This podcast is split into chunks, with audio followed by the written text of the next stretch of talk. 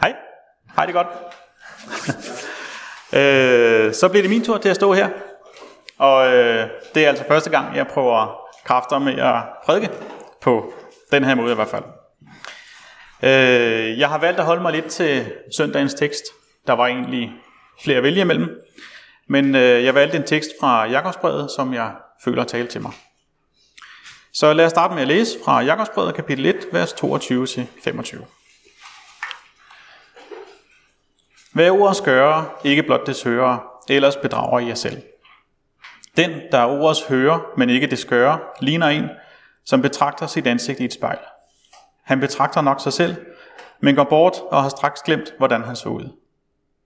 Men den, der fordyber sig selv i frihedens fuldkomne lov, og bliver ved den, og ikke er en glemsom hører, men en gerningens gører, han skal være salig ved det, han gør. Lad os lige starte med at bede. Far, tak for, at vi så småt kan samles igen. Tak for, at kirkerne de er åbne.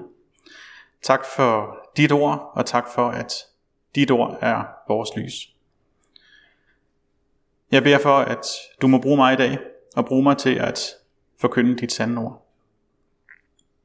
Jeg beder for, at du må være til stede, og jeg beder for din forbøn for denne prædiken. Ja, det, det er måske nok en lidt modig tekst, jeg kaster mig ud i. Men altså, som sagt, så, så talte den til mig. Øh, måske af flere grunde, og måske fordi jeg selv er, er infektet af den. Martin Luther, han var ikke fan af Jakobsbrevet, og kalder det blandt andet for et, et stråbrev. Altså et, et brev uden værdi. Nu er, nu er jeg jo grønskolding, men jeg tror ikke, jeg er helt enig i, hvad, hvad Luther han, øh, han mener om brevet. Luther han tog afstand til Jakobsbrev, fordi han mener, at øh, det lægger for stor vægt på vigtigheden af at gøre gerninger. Og til det kan jeg kun være fuldstændig enig. Vi skal ikke gøre gerninger. Det er ikke et krav, der skal opfyldes, for at vi kan kalde os troende på Jesus. Vi ved alle sammen, at det ikke er gerningerne, der frelser os. Men hvis nu vi vender bøtten på hovedet øh, og spørger omvendt, hvis vi ikke vil gøre de gerninger, som Jesus lærer os, har man så troen. Jakobsbrevet det er måske det brev i Nye Testamente, som handler mindst om Jesus. Eller er det? For alle de gange, jeg har læst Jakobsbrevet igennem, så synes jeg, at det er fyldt med alle de ting, som, som Jesus lærer os. Jakob, han var Jesu kødelige bror, også kaldet den retfærdige. Så jeg, jeg har siddet og forestillet mig, at de sidder der rundt om bålet. Og så tænker jeg, at nogle af, af alle de gode guldkorn, de altså er blevet samlet op af Jakob, og her givet videre til os. Man kan se på Jakobsbrevet som en kommentar til bjergprædikenen. Og så synes jeg altså, at Jakobsbrevet begynder at lyde som et meget vigtigt brev, vi har i vores Bibel. Vi skal være ordets gørere. Hvorfor det er til at tænke på? Jeg selv fik, øh, fik ret mange tanker. Men prøv at øh, lade ordene summe et øjeblik. Vær ordets gørere. Vi hører ordet, og vi kender ordet, og vi er lykkelige for ordet. Men er alt så fint? I øh, Lukas evangeliet, så er der en kvinde, der råber til Jesus. Salig er det moderliv, som bar dig, og de bryster, du digede. Og så svarer Jesus, ja vidst, salig er de, som hører Guds ord, og bevarer det. Hvis man slår ordet salig op, så står der, at være salig er at befinde sig i en tilstand af stor lykke, velvære og tilfredshed, især på grund af stor nydelse eller åndelig glæde. Så salig, det kan altså oversættes med at være lykkelig. Men har I bidt mærke i de tre sidste ord? Og bevare det. Der står ikke, at vi er salige, bare fordi at vi hører Guds ord. Det kræver to ting at være salig. At høre ordet og bevare ordet. Kan I se forskellen? For vi kommer ikke rigtig nogen vegne ved bare at øh, lytte og nikke anerkendende til Guds ord. Vi skal have det fra hjernen og ned i hjertet, hvor vi kan bevare det. At være ordets gører, det er netop at bevare ordet. En forstandstro, hvor man kun siger øh, ja med hjernen og ikke med hjertet, er der altså ikke nogen frelse i. Djævlen og hans dæmoner, de tror også på Gud, men de er ikke frelst. Tro, det er tillid og relation til Gud. At være ordets gøre, det betyder at bygge sit liv på Guds ord. Stole på det. Guds ord skal være omdrejningspunktet i vores liv. Og Guds ord skal være det centrale og kraftkilden i vores liv. Guds ord, det skal bevare sig i vores liv.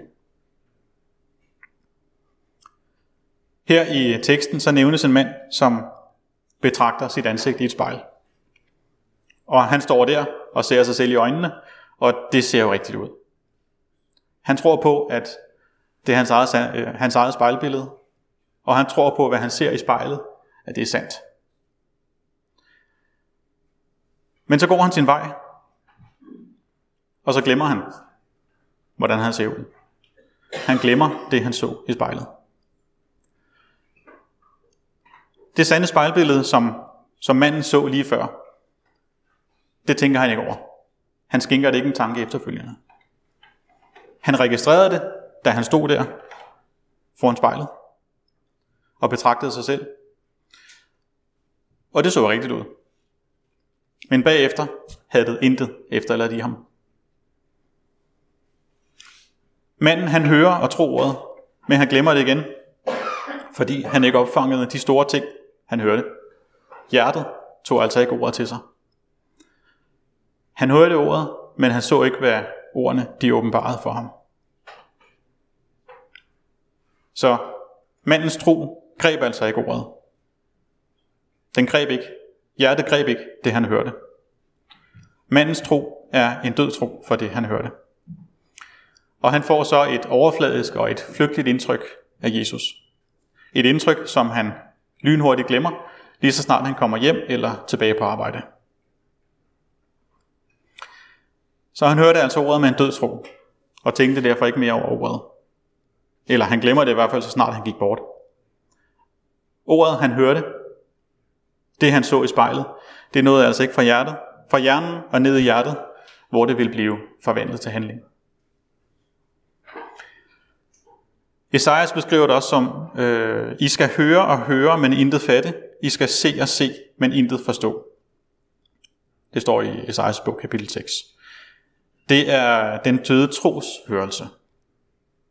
Når en død tro hører ordet, så registrerer man godt nok noget læring. Man siger måske ja til, til det, man hører. Og man mener at have samme mening. Men det ikke at høre, det er bare forstanden, der registrerer noget læring. Det er bare forstanden, der forstår ordene, der bliver sagt eller læst. Man har altså ikke forstået alvoren i Guds ord. En levende tro, den kan opstå med Helligåndens indgriben og gøre os i stand til at høre ordet med en levende tro. Det er ikke os, der kan beslutte os for at tro. Det er altså Helligånden, der skaber troen i os. Men det kræver en vilje til at ønske at modtage troen. Guds barmhjertighed kan skabe troen i det menneske, der ønsker at modtage en levende tro. Og det kræver altså ikke nogen gerninger. Det kræver ikke noget af os. Og det synes jeg bare er så super fantastisk. Troen kommer af det, der hører, står der. Så det første, der kom, det var altså hørelsen. Og dernæst et ønske om at modtage troen. Og så får vi troen på Gud. Troen, den opstår ikke, fordi en person prædiker evangeliet. Men troen opstår, fordi ordet det høres, og af fri vilje ønskes det at modtage troen. Men der er noget, som Jakob han ikke siger her i, i versene. Og der gik faktisk noget tid, før jeg selv opfangede det. Der står ikke, at vi skal være ordets hører og gørere. Han ønsker ikke to ting. Han ønsker kun én ting. Og det er, at vi skal være ordets gørere. For hvis ikke vi gør, som der står i Bibelen, så må der være noget galt med hørelsen.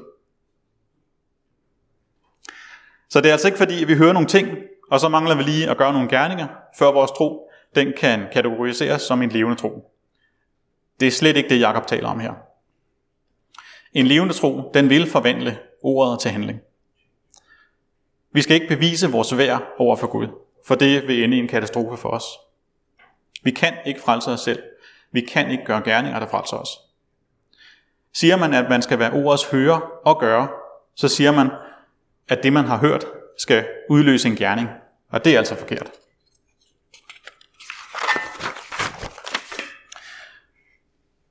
Og det er fuldstændig umuligt for os at gøre en død tro til en levende tro med gerninger. Det kan ikke lade sig gøre. Den døde tro hører ordene, men ordene efterlader intet i hjertet, som bliver taget med hjem. Der vækkes ingenting i hjertet. Ordet, det slår ikke rod, og ordet, det bliver kun opfattet med forstanden. Det er som at sige til en treårig, tag flyverdragt på, det er koldt udenfor. Ordene, de fiser ind på lystavlen, men min erfaring siger mig, at der sker ikke mere end det. Øh, der skal i hvert fald, det skal i hvert fald siges mange gange. Øh, nej, hvis barnet det vil undgå at fryse, så skal der reageres. Flyverdragten, den skal på. Og jeg som forælder, jeg skal med glæde stoppe både arme og ben nede i dragten, lyne og give huer venter på. Det gør jeg med glæde. Senere i livet, så bliver barnet mere og mere modent, og ved, at hvis det er koldt udenfor, jamen så skal jeg have overtøj på, ellers så vil jeg fryse. Det er blevet en del af barnets natur og vane, at gøre sig klar til en ny dag. Og barnet tænker stort set ikke over det mere. Overtøjet, det kommer bare på. Det reagerer nu helt naturligt, fordi det er overbevist om, hvis ikke overtøjet kommer på, så vil jeg fryse. Og det samme, det sker for os, når vi er ordets gørere. Så bliver vi oprejst og vagt af ordet. Og Guds ord forvandler os, og gerningerne, de strømmer netop fra troen. Så vi skal altså høre ved at være ordets gørere. Det, som den levende tro hører, det kan slet ikke undgå at forvandle os. En levende tro på Jesus, den har sin virkemåde i handling. De ting, de hører bare sammen. Hvis vi hører ordet, men ikke gør mere ved det, så er vi som personen, der ser sit spejlbillede i et spejl, og glemmer det, så snart han vender ryggen til spejlet. I Bibelen så er glemsomhed ofte et synonym for frafald. Og jeg tror ikke, at Jakob mener, at den glemsomme person her, at han er frelst. Og det er til trods for, at han egentlig er enig og tror på det, han hører.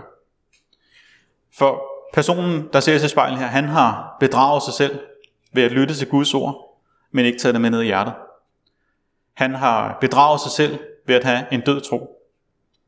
Han har bedraget sig selv ved at høre ordet og ikke bevare det. Når den døde tro hører ordet, så er der ingenting, der sætter sig fast. Øjeblikket, sammen med ordene, efterlader intet levende i personen, som vedkommende har med sig hjem efterfølgende. Guds ord, det føder ingenting i hjertet på en død tro. Og det kan man så ikke vende om på, hvis så begynder at gøre gerninger. Det kan ikke lade sig gøre. Hvis du kigger i spejlet og ser ordet og tror, det er sandt, vil du så lade Gud påvirke din hverdag? Åbner du dig for Guds ord? Det vi hører, det skal gro i os, og det vi hører, det skal skabe liv i vores hjerte, og det skal lukkes ind i vores hjerte. Og dermed få os til at handle på ordet. Vi må ikke glemme, hvordan vi ser ud, når vi går væk fra ordets spejl. Vi skal huske på, hvad vi så, og handle på ordet. Og her der snakker jeg ikke om at frelse os selv med gerninger. Det tror jeg godt, I ved. For det kan vi ikke. Alle vores gerninger, de er smurt ind i synd. Og vægtskålen, og møder vi frem på dommens dag uden Jesus, så vil vi blive bedømt på vores gerninger. Og det vil være forfærdeligt for os. Og vægtskålen med de gode gerninger, den vil være helt tom. Der står i Romerbrevet, kapitel tre, vers tolv, hvor Paulus taler om os alle sammen. De, altså os, er alle kommet på afveje. Alle er fortværvede, ingen gør godt, ikke en eneste. Det er rystende trist, men sand læsning. Guds dom er alvorlig. Alt hvad vi gør i denne her verden, det er fortværvet af synd. og det gælder alle, også dem med et velplejet og poleret ydre, den fattige og den rige. Det er selvfølgelig godt at gøre gode gerninger, men for Gud så er det hele forurenet af synd. Ligesom et rådent æg i en kage, hele kagen den er altså ødelagt. Og vi kender nok alle til at have en what's in it for me mentalitet. Hvad får jeg selv ud at gøre det her? Det kan være anerkendelse, ros, penge, fremgang eller lignende. Men sidder den ikke i os alle sammen? Paulus siger, ingen gør godt, ikke en eneste. Og det gør helt ondt at læse. Men det er derfor, at vi så desperat har brug for Jesus. Vi har brug for en sand og levende tro, og vi har brug for, at Jesus renser vores tavle helt ren. Der står senere i Romerbrevet, øh, for alle har syndet og har mistet herligheden for Gud. Vi er altså totalt på spanden uden Jesus og uden troen. Vi kan kun blive frelst af hans nåde. Gratis. Det koster ikke nogen gerninger eller noget andet, men det kræver en levende tro på Jesus. En tro, der tror på ordet. Vi vil aldrig nå frem til Jesus, hvis vi prøver at frelse os selv med gerninger. Der er kun én vej, og det er at lade en anden gøre det, som vi ikke kan. Gud han gjorde det umulige. Det som ikke er nogen af os kan. Han sendte sin søn, så vi af nåde kan blive frelst. Fordi han elsker dig og mig. Og det både kunne og ville Gud gøre. Det var nødvendigt, for ellers vil hans skaberværk gå fortabt. Hvis vi læser videre i teksten, så står der om modsætningen til at være en glemsom hører. Men den, der fordyber sig i frihedens fuldkomne lov, og bliver ved den, og ikke er en glemsom hører, men en gerningens gører, han skal være salig ved det, han gør. Jeg kan jo godt lide, at der står fordyber sig. Fordi så kan vi alle sammen være med. Vi kan alle sammen fordybe os i noget. Og det vi skal fordybe os i her, det er frihedens fuldkomne lov. Det vil sige, det er evangeliet. Det er ordet om Jesus. Ordet om, at Jesus tog din og min synd på sig og betalte prisen for os. Det er ordet om, at Jesus frelste os af noget gratis. Vi skal ikke gøre noget for at opnå frelsen. Og så er det måske her, der begynder at komme lidt, lidt sand i tandhjulene. Og det lyder måske som om, at nogle modsætninger de bliver krydset. Men det er ikke vores gerninger, der frelser os. Det er troen og tilliden til Jesus, der frelser os. Troen, den er gratis, og frelsen er gratis. Og Gud deler altså glædeligt ud. Der står ikke noget med småt her. Men hvad er tro så? Paulus siger, at tro det er at have tillid til Jesus, og at stræbe efter at blive retfærdiggjort af Kristus. Og her skal man holde tungen lige i munden. Det er ikke sådan, at vi først skal læse Bibelen, og så skal vi lige gøre noget for at bevise, at vi har forstået budskabet. Nej, vi skal høre ordet, og ikke glemme det, glemme det igen, men huske på det, og tage det med os i vores dagligdag, og så reagerer vi. Vi møder Jesus gennem ordet ved at gå i kirke, være sammen med andre kristne, selvstudie af Bibelen, bede, tilbede, lovsynge, tilstå, glædes, feste osv.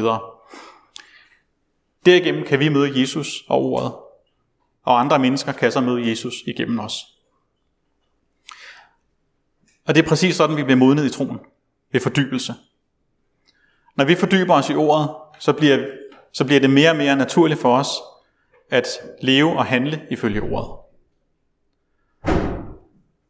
Gerningerne, de er væsentlige som troens frugter. Men vi kan ikke selv gøre os hellige over for Gud. På ingen måde.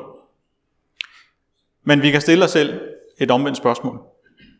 Er man hellig, hvis ikke gerningerne følger troen? Følger troen? Kan I se forskellen? En levende tro afspejles i ens liv, og en tro på Gud er altså ikke bare en mening eller en ideologi, men et forhold til Gud. At have et kærligt forhold til Gud, det vil afspejle sig i vores liv. Jakob han skriver senere i brevet, vis mig da din tro uden gerninger, så skal jeg med mine gerninger vise dig min tro. Jeg, jeg, jeg, jeg synes, det er så fint sagt, det her. Fordi vi kan sige, at vi tror, men at vise sin tro, det er altså noget helt andet. og gerningerne udspringer netop af troen. Hvis du tror på Jesus og tror på, at han tog dine synder, så er du frelst. Det er vi fuldstændig enige om. Men hvis du tror det, så ved du også, at du er elsket og tilgivet af Gud.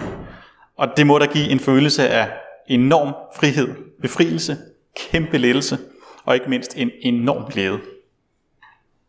Og så følger gerningerne helt af sig selv. Men de er altså ikke et krav. De er bare noget, vi gør. Gerningerne, de er frugterne af et forvandlet hjerte. Og hvad det er i dit liv, det, det ved jeg jo ikke. Det kan jo være mange ting. Det kan være i mange afskygninger. Det kan være de helt åbenlyse ting, der arbejdes med i kirkens arbejde. Det kan være ting, som andre umiddelbart ikke kan se. Men når vi fordyber os i evangeliet, så bliver vi ført længere og længere ind i afhængighed af Jesus, og dermed tættere og tættere på ham. Og hvis man fortsætter med at fordybe sig, så vil man blive mere og mere udrustet i den gerning, som Gud har givet os her på jorden. Når vi tager imod frelsen, siger ja tak til troen, og ja tak til frelsen, så er det, at Jesus han gør os frie. Han fjerner vores synder. Tavlen, den bliver visket helt ren. Gud gjorde det umulige, det som intet menneske kan. Han ofrede sin søn for dig og mig. Og den vægtskål med alle vores synder, som er ufattelig tung, selv af synder, som vi ikke har begået endnu, den vægtskål tog Jesus med ind i døden og betalte for dig og mig. Så derfor, hvis du hører Jesus til, så står du altså med begge ben solidt placeret i nåden. Og hvis du ønsker at blive i nåden, så kan ingen synd, ingen synd rive dig væk. Og det er det, der er så utroligt med vores Gud. Vi ved, vi er frelst. Vi ved, vi er så højt elsket, at Gud lod sin egen søn tage vores straf. Og vi har jo hørt det så tit, men lad det lige synge ind endnu en gang. Hvis du tror, det er sandt, kan du så lade være med at handle på det? Kan du lade være med at lade det forvandle dig? Hvis vi bliver ved med at fordybe os i Guds ord, fordybe os i ordet om Jesus og hans gerninger, hvis vi gør det og tager troen og ordene med os i vores hverdag, så er vi gerningens gørere, og så skal vi være lykkelige i det, vi gør. Om det er stort eller småt, om det er synligt eller skjult i vores hjerte, for så er det ikke os, det kommer an på, men Jesus.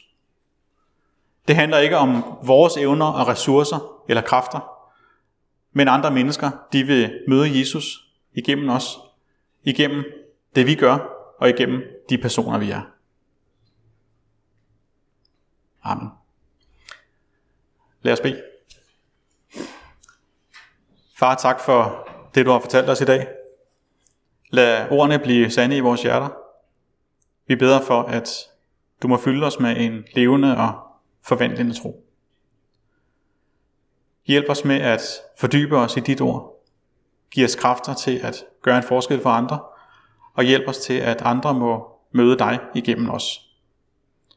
Tak for, at vi må være lykkelige i vores tjeneste for dig. Amen.